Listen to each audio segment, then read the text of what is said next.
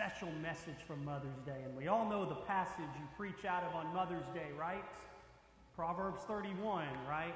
Well, as I was looking ahead at, at James and beginning to think about this, I began to see just how relevant this passage before us is for mothers. Because, friends, moms are wonderful and they deal with a lot, don't they? and in our passage, I venture to say that parenthood is one of the greatest trials and testings of any life. They can come in all shapes and sizes, good things and bad things, all present their trials. And that's what James has been talking to us in chapter 1 all about. He's been teaching us about trials and about how we're to face trials.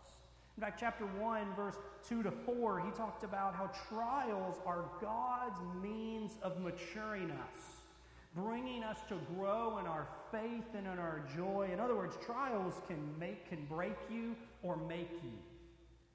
In verse 5 to 8, James shows that what we need when trials come is not necessarily to have a change in our circumstances, but to ask God for wisdom.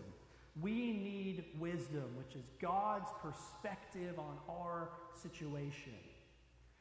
So we need trials and we need wisdom, God given wisdom in the midst of trials, that we might grow up to maturity and wholeness in the faith.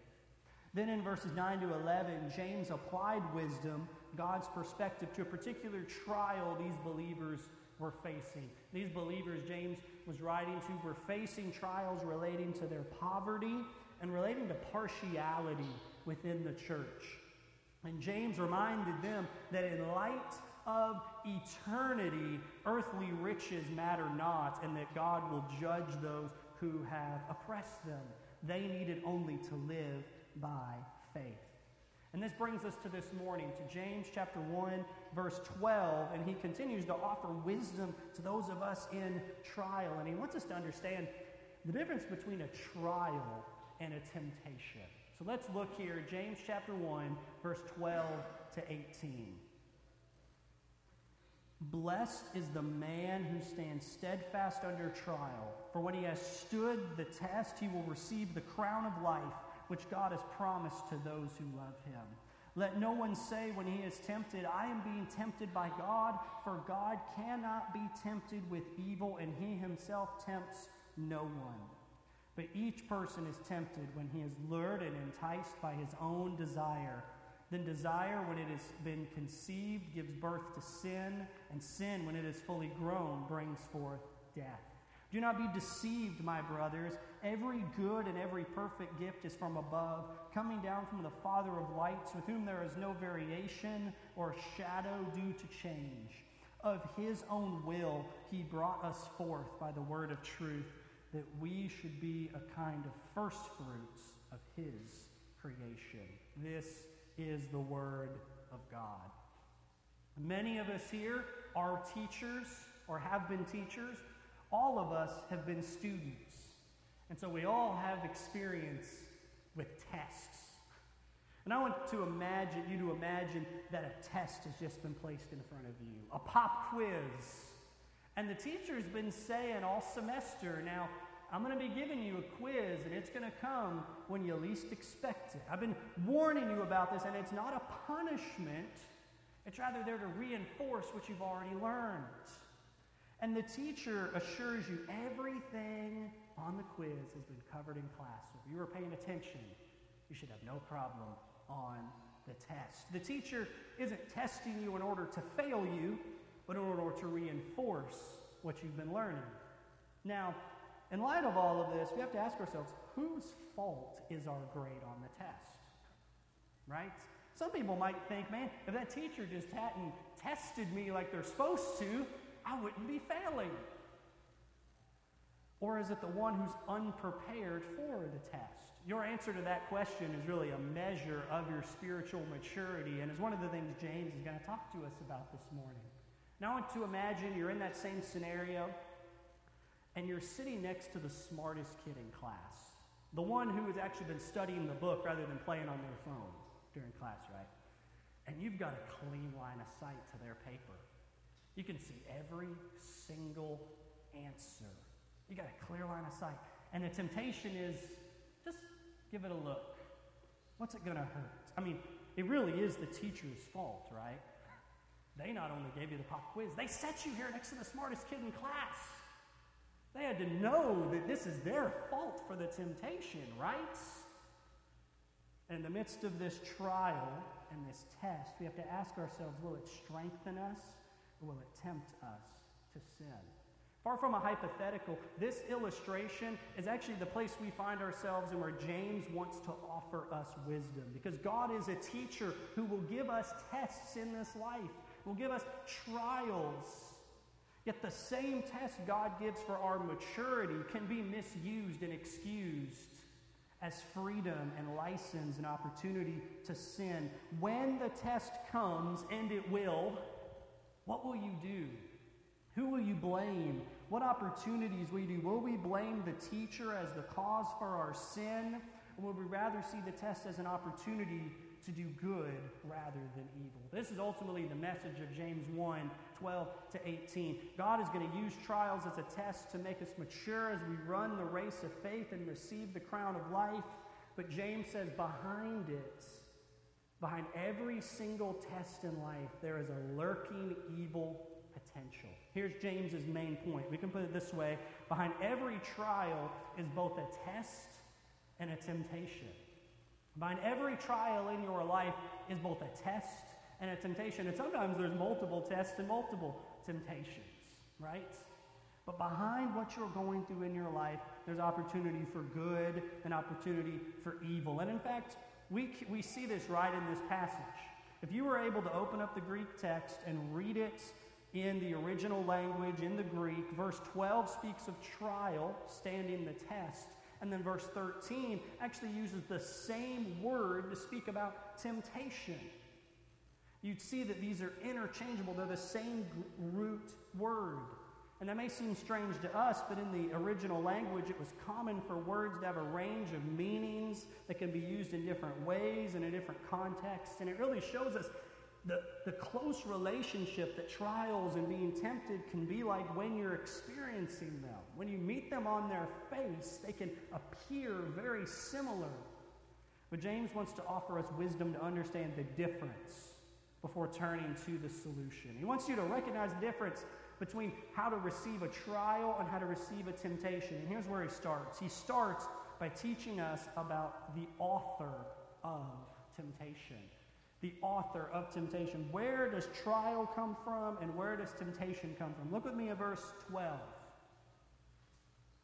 Blessed is the man who remains steadfast under trial, for when he has stood the test, he will receive the crown of life which God has promised to those who love him. Verse 12 speaks about somebody standing firm, enduring under trial, standing the test, being approved on the test, passing the test that's come before him. But verse 13 turns to a complaint that can be common when we face a difficult trial. Verse 13 Let no one say when he's tempted in the midst of his trial, I am being tempted by God, for God cannot be tempted with evil, and he himself tempts no one. Trials can become temptations, and while the trial may be from God, the temptation to sin is not. God brings trials to make us holy and wise, not to break us under the weight of sin. And James is correcting our thoughts when we face trial in our life. We're often tempted to look at God and go, Well, if you just didn't give me this spouse, if you just didn't give me these kids, if you just got me a different job, God, this is your fault. But God is never doing anything in our life for evil, but only for good. He is never tempting you towards sin. God will send you trials, but He does not send you temptations. Rather, James says, God isn't the one who tempts us because God, he, he says here, cannot be tempted and will not tempt us. Did you know there are certain things, people often say God can do anything. That's technically not true. There are actually things God can't do. You know, God can't sin. It's not in his character. We're actually told he can't even be tempted to sin. It's impossible for him to be tempted or to tempt us because he is by nature holy. In Isaiah chapter 6, God gets a vision. He gets, Isaiah gets this vision of God in heaven, and the angels are singing, and they declare that God is holy, holy, holy. It's interesting when you look in the Bible, the only character of God that's taken to the third degree, to the highest degree, is his holiness. Notice the angels weren't declaring God is love, love, love, though he is love, but he is holy, holy, holy. He's morally perfect, separate from his creation, completely other. God is not like us fundamentally. He is untemptable, and He will never tempt us. And this is good news because it tells us that God does not bring or allow trials in your life in order to cause you to sin or to give you an excuse to sin. Every temptation and trial, God has given you a way out when temptation presents itself. In fact, James wants to make sure we know that God is not the one that sends that sends temptation into our life. Look what he says at verse 16. I love this. Do not be deceived, my brothers. Every good and every perfect gift is from above, coming down from the Father of lights, with whom there is no variation or shadow due to change.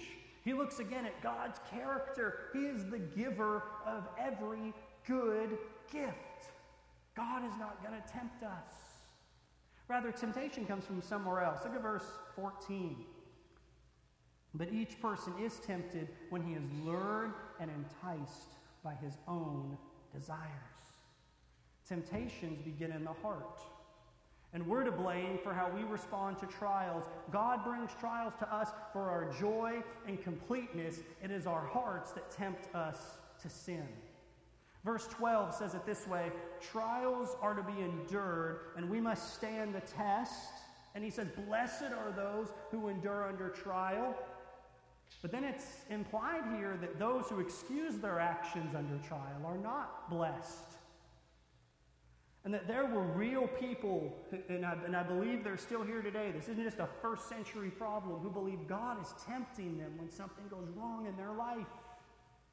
And we need to hear this blessing never comes from shifting the blame. I want you to consider Adam and Eve. In the garden, when Adam sinned and he plunged the whole world into corruption as a consequence, Adam is the first person to ever shift the blame. And look what he says God confronts him. Genesis chapter 3, verse 12. Look what he says. Men, this is not a good way to respond when you're confronted by something. The man said, The woman you gave to be with me. She gave me the fruit of the tree, and I ate. And there was the first case of marriage counseling that occurs in the Bible, right? Poor Adam says he blames Eve first. Remember, God called Adam to be the one to keep and protect the garden. And yet the snake not only got in the garden, but got up to his wife, was able to talk to her, to deceive her to eat. Then she hands it to him, and he eats, and then he has the gall to say it's her fault. Adam was to blame for his sin, but he tried to shift the blame to Eve. But notice that in his response, he even blames God. The woman you gave to me, God. He wants to blame God for what happened. He displays the same attitude that James 1.13 is trying to correct us in, to place the blame on God for his own actions, to shift the blame. That's how people of the curse live, not people who are blessed. The blessed endure by faith, walking in repentance, while the cursed shift blame, delaying repentance as long as possible. So here's the subpoint for us. The author of temptation, here's the subpoint. Trial comes from above, temptation comes from within. Trial comes from above. God will give you difficulties in your life to grow you. Just like that teacher will give you a pop quiz in order to test what you've learned, but he's never tempting you to sin.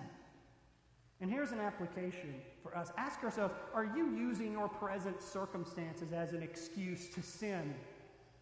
When was the last time we stopped looking at what has happened to us and consider what we might have caused by the situation? The culture would love for you to think that everything that's wrong with you is someone else's fault. But, friends, there are things in your life that have been done to you, and those are terrible things. But there are also a lot of things that we contribute to our own situation. And James would call us to consider how do we respond? Because sin is shifty, it begins so subtly, and it's a deadly poison, a cancer that starts in small, insignificant ways. In fact, that's where James turns next. He wants to turn from the author of temptation to, second, the anatomy of temptation. The anatomy of temptation. Look at verse 14 and 15. But each person is tempted when he's lured and enticed by his own desire. Then desire, when it is conceived, gives birth to sin. And sin, when it is fully grown, brings forth death. Now, he gives you one of those family trees of sin. I knew when I moved to Katie's, I had to start to learn the family trees, right? Of folks in town. He gives you the family tree of sin, and it begins this way it begins with desire. That's where it starts. It starts with desire. And in verse 13, he actually uses the language of a wild animal, luring and enticing us before pouncing and getting us, right? It all begins in our hearts with desires. Before we sin with our hands, we desire sin in our hearts. And trials are meant to be endured, and the potential for temptation should cause us to examine our hearts. Notice, yes, he makes, a, he makes a distinction between desire and sin. But he doesn't necessarily give desire a free pass. Just because something feels good or it's something that you want to do doesn't make it a good and righteous thing to do. And friends, desire is not a free game just because you don't act on it. Because let me tell you this desires are rarely ever not eventually acted upon. Potentially, if they are enjoyed and grow along. In fact, it's sort of a funny reality. One of the, the things we often most want are usually the last thing that's good for us, right? Genesis 3 is a powerful illustration of desire as Eve's being tempted by the serpent. Look at this Genesis 3 6. So when the woman saw that the tree was good for food, that it was a delight to the eyes, and that the tree was to be desired to make one wise. She took of its fruit and ate. And she also gave some to her husband who was with her, and he ate. Do you see it? Started with a look. Then, with the look, it was a delight. She wanted it. Then there was a desire, and then it was an action. She ate and she passed it on. It began with the look and with the desire. And it often, friends, can be a desire for a good thing that can be twisted into a bad thing. But, friends, the family tree of sin, the anatomy of sin, begins with a desire. But then it has a baby. Desire has the baby of sin. The language here, right? It says desire gives birth to sin. Desire is the mother of sin, right? And when it spends enough time on the thing desired, sin is born. Unchecked desires create a problem. And we are in and of ourselves unable to keep desire from conceiving. We just don't have that willpower in and of ourselves to get out of it. And these desires can be for evil or, again, a disproportionate desire for something good. It can come in the form of idolatry, to letting a good thing take the place of God in our life.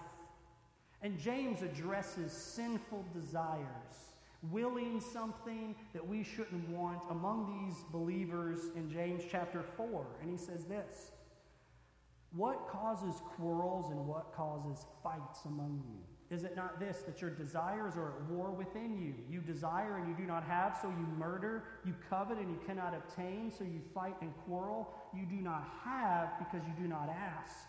You ask and do not receive because you ask wrongly to spend it on your passions.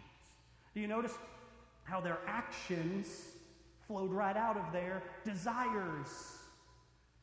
What they wanted in their heart didn't stay in their heart. Desire, when left uncontrolled and unsanctified, gives birth to sin. But did you know? Congratulations, desire isn't just a mother, desire is a grandmother. Right? Desire gives birth to sin, and sin gives birth to death. sin gives birth to death. I want you to look at verse 15 again. And then desire, when it's conceived, gives birth to death. And sin, when it's fully grown, brings forth or gives birth to death. Desire produces sin. Sin grows up, and friends, it always grows up in the blink of an eye, doesn't it? And it brings death. From desire to death in two quick steps, two quick generations, two quick family tree jumps. And he speaks here, I think, of, yes, literal death, but also spiritual death. In fact, everywhere sin is and sin is celebrated, sin brings death. Certainly, we don't have to look far in our world today to see that. In fact, the word fully grown, I love James is doing some cool little play on words here that I wish I could show us all one day. But when he talks about here being fully grown, he's actually using the same language as he does back in verse 4, where he talks about us growing up into completeness and maturity. He says, You can either let God mature you or you can let sin slowly murder you. Those are your two options. You're going to follow one path and there's an end to both. The anatomy of temptation, and we must recognize trials need to be endured, but temptations need to be examined and fought. We need to long for a crown of life won through running the race of faith rather than a sentence of death, which is won through unchecked desires of the flesh. But how? How do we win the war against temptation and endure desires? How do we pass that test when it comes? Fortunately, James offers us some help with third, the answer to temptation. The answer to temptation. And here it is, coming in quick. He says this We need new birth. We need new birth. Look at verse 16 again. Do not be deceived, my beloved brothers. Every good and every perfect gift is from above, coming down from the Father of lights, with whom there is no variation or shadow due to change. Of his own will, he's brought us forth by the truth, by the word of truth, that we should be a kind of first fruits of his creation. First, he says, recognize the goodness of God who never changes, who gives many good and perfect gifts. Here again, that idea of perfect completeness. God's able to give far better gifts than we can ever imagine. In fact, far of us need to understand Many of us, I think, walk around in our life and in our world today seeing God as primarily a taker. God's here to take away the fun, the whatever you want. He's here to keep you from it. But no, friends, James 1:17 says God is a giver and a giver of all good things. This includes laws and commandments which guide and protect us. But God gives any number of unfathomable gifts. Friends, the gifts of mothers, particularly good and godly mothers, and fathers and parents, the gift of children, the gifts of today's lunch, all sorts of things God gives them, and every single one of them that is good comes from God. And do we ever pause and simply give thanks for God's many good and perfect gifts? Because thanksgiving is the sign of a maturing faith, whereas thanklessness is evidence of a sinful heart. You want to know when your life's out of balance? Check how thankful you've been. And not just a warm, fuzzy feeling inside, but have you expressed your thankfulness? Some of us, uh, our marriages and our kids and our homes are out of whack. Have you started by just thanking your spouse for all that they've done? And be specific, not just thanks. Be specific. Have we thought about maybe in our view of the world, we would have it readjusted by doing a checklist of blessing rather than a checklist of burden? so look and give thanks to the God who gives good gifts. Because if we can't look above our situation to see the giver of all good things, then we need a new perspective. And verse 18 focuses in on one of the greatest gifts the gift of the new birth. And it's kind of funny when you read it. Did you notice he speaks of the Father as bringing us forth? Something to stop and ponder. That is great theology, but really bad science, right? Because, friends, I don't think I need to tell you that much about this, but dads don't give birth.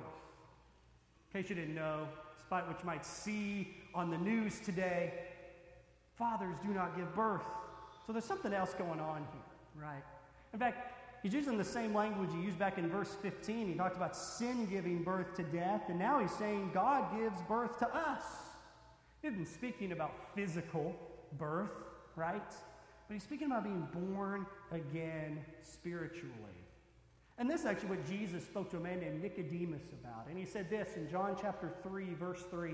Jesus said to Nicodemus, Truly, truly, I say to you, unless one is born again, he cannot see the kingdom of God. And Nicodemus was a real black and white kind of guy and said, Nicodemus, I can't go. Or Nicodemus said to Jesus, like, I can't go back inside my mother's womb and come back out, right? And Jesus said, No, no, no, no, no. I'm not speaking of being literally born again. I'm speaking of a, of a reality of the waters cleansing you, of the Spirit of God coming into you, of you getting new spiritual life, life from above, a new beginning, a transformed heart, and a transformed life. To be able to mark your life clearly by BC and AD, before Christ and after He's come. Friends, as we meet trials of various kinds, the new birth is a key ingredient. We need to pass the test and stand firm. And some of us have never experienced the new birth. We've gone to church, we've heard other people talk about it. We might have even prayed a prayer and been assured by some guy in a suit that we'd had it, but there was no real change in us. We were never meant to endure the life of faith with all the tests it brings without being born again first. We can't fight against our temptations on our own. We need new desires given by the Spirit through the word of truth. And this is what James promises to us. Isn't it incredible? He says, through the word of truth, through God's word, through the Bible and the Christ revealed in it, we become the first fruits, the initial harvest of God's new creation. He promises to recreate the whole world, and He begins with us. And by God's grace alone, we are born again transformed by God's grace, filled with the Spirit, and given new desires. Friends, this is how we're able to endure the trial and to stand firm in the face of temptation. Did you know that if you are in Christ today and you've been given this new birth, you've been given everything you need by God to come prepared for everything that's coming your way? Let me show you this from Peter. Now, Peter's a little bit wordy. But follow with me here. Here's what he says 2 Peter chapter 1. His divine power has granted us all things that pertain to life and godliness through the knowledge of him who called us to his own glory and excellence, by which he has granted to us his precious and very great promises, so that through them you may become partakers of the divine nature, having escaped from the corruption that's in the world because of sinful desires. Peter gives us a mouthful, doesn't he?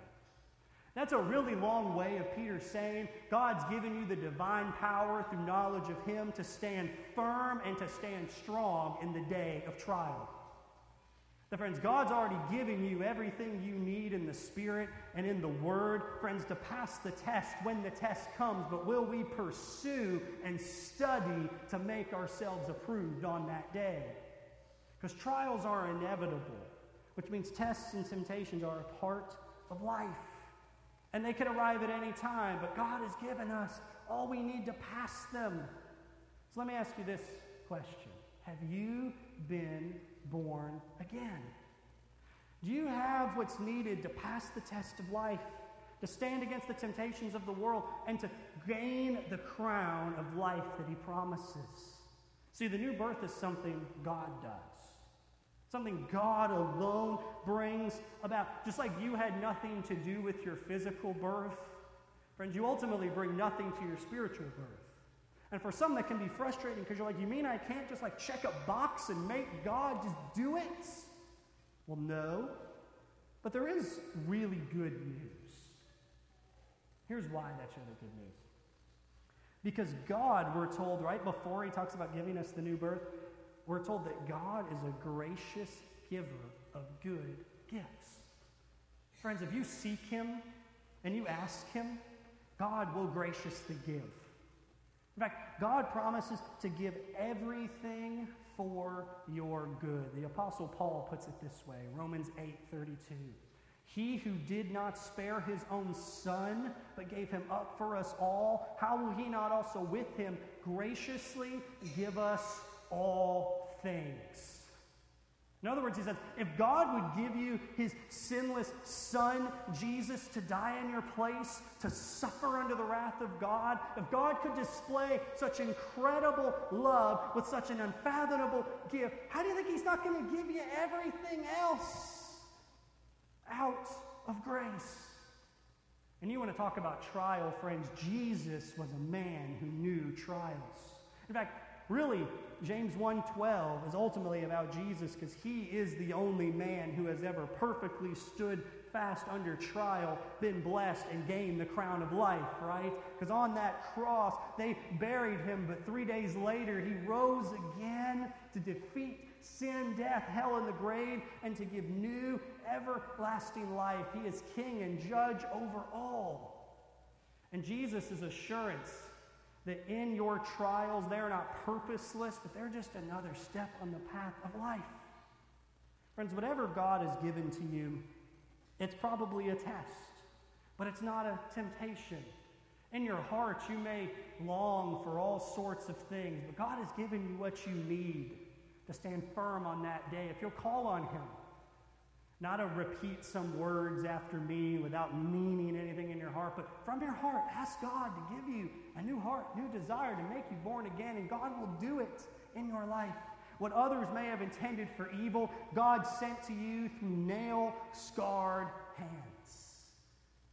And whatever it is today, may we long for verse 12 to be said of us Blessed be the man who remains steadfast under trial for when he has stood the test, he'll receive the crown of life, which God has promised to those who love him. If you love him, stand firm. Seek him today, and God will meet you where you are. Let's stand and let's pray together.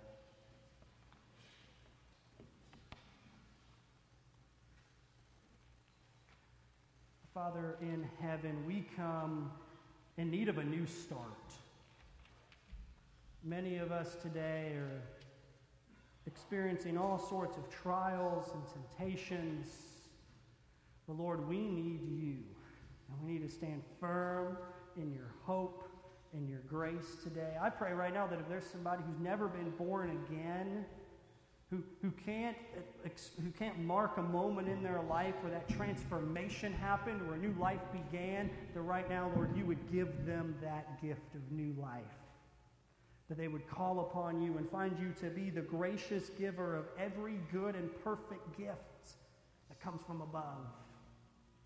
And may we who know you and have been born again, may we endure in the face of trial, that we might receive the crown of life you promised to those who love you.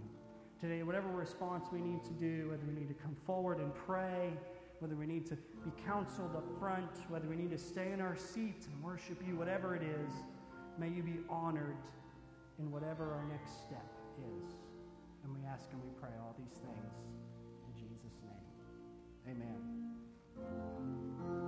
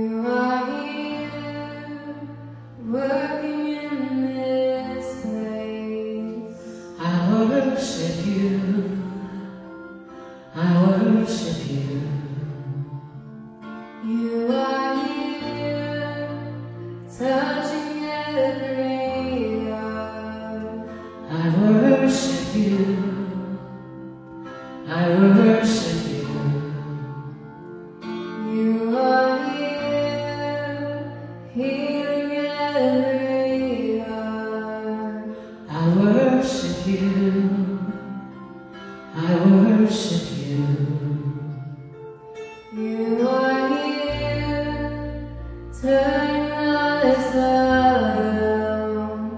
I worship you.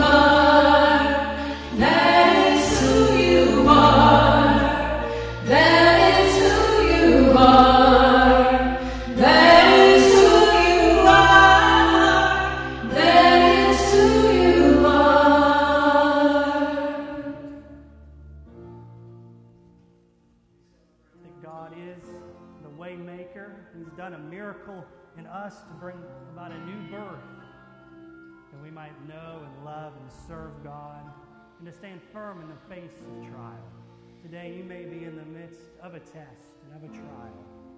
And I want to assure you that your Heavenly Father promises to be with you, to walk beside you, and to, when you endure, give you a crown of life to those He's promised to those who love Him. We close the service heading out into this world with the last petition of the Lord's Prayer. We pray this as we head out together. And lead us not into temptation, but deliver us from the evil one. For yours is the kingdom and the power and the glory forever.